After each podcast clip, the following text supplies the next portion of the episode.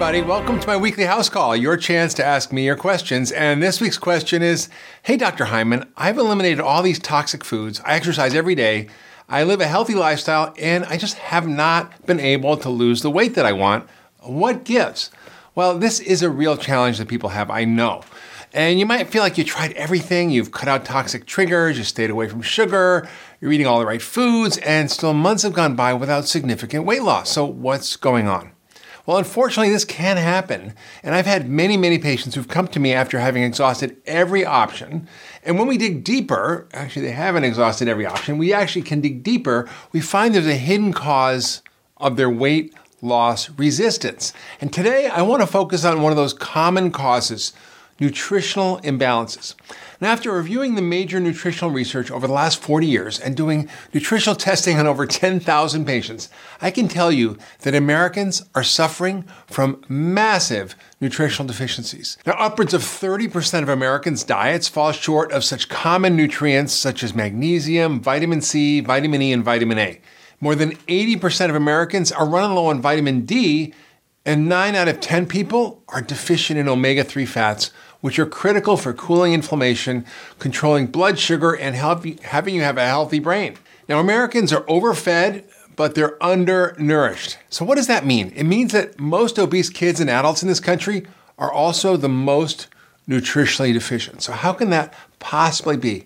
Well, what we know now is that we cannot assume that an abundance of calories delivers the nutrients that the body actually needs. Sometimes the opposite is actually true. So, why are we so undernourished?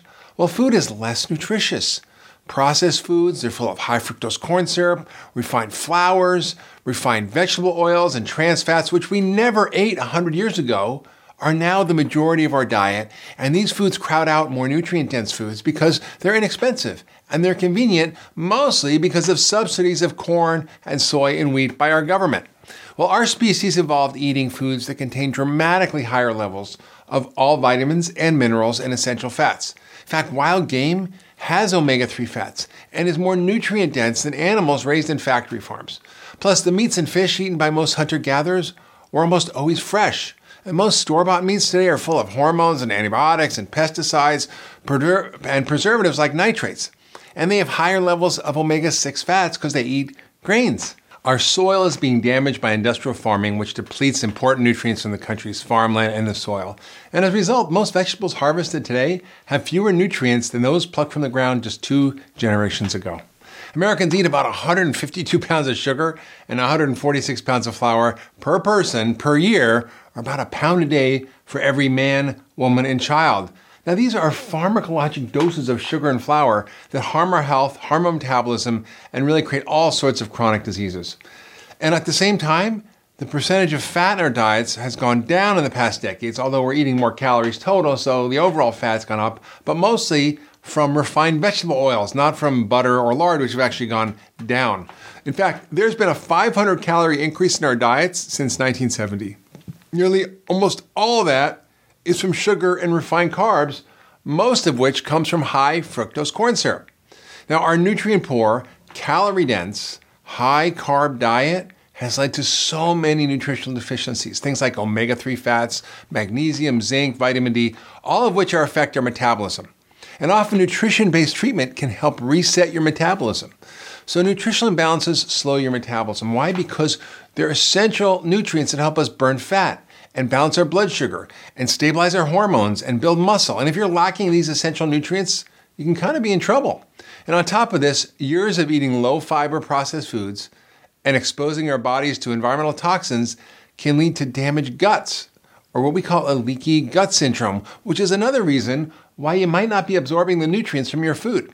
So, having great intestinal health means optimal digestion and absorption and assimilation of your food. So, the first step is to heal your gut. You want whole foods, unprocessed foods, things like vegetables and fruits and nuts and seeds, things that are high in vitamins and minerals and antioxidants and anti inflammatory compounds and fiber and essential fatty acids. These foundational foods are also eliminating many of the triggers of chronic illness. Because when you do that, you get rid of trans fat and sugar and toxic food additives. Also, be sure to prioritize healthy fats. The best way to eat your fat is in the form of extra virgin olive oil, coconut oil, flax seeds, and nuts and all kinds of other seeds, and avoid refined vegetable oils like canola and soybean oil, as well as trans fat. But you can eat lots of omega 3 fats because those are good for you. Also, be sure to get at least four to six ounces of protein with every meal. Why? Because it helps you build muscle, it helps your metabolism, and the best sources are small cold water fish that don't have high levels of metals or other contaminants. Healthy fish choices you can pick from are things like sardines and herring, mackerel, wild salmon, trout, arctic char. And wild game is hard to get, but wild elk and deer are great. And I used to get those when I lived in Idaho as a doctor. They're also a rich source of omega 3 fats because they eat wild plants. It's hard to find those, but you can actually now get bison in many stores, which are grass fed. Also, use gut healing nutrients like glutamine and zinc, which can help repair your gut lining so it can actually function better. And you might want to take digestive enzymes with food to help solve the problem of poor digestion. Also, you should take probiotics, which can help replace and replenish the bacteria that are often missing in our gut.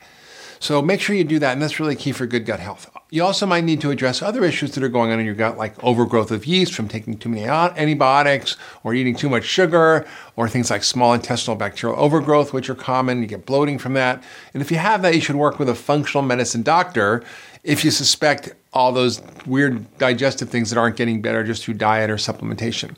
Now, if you've done all this, for a longer period of time, in addition to managing your stress and getting adequate sleep and exercising daily, and you're still not losing weight, well, then I highly recommend getting tested for nutritional deficiencies. Now, I want to hear from you. Have you discovered that you have nutritional deficiencies? That helping those deficiencies help with weight loss or your health in any way?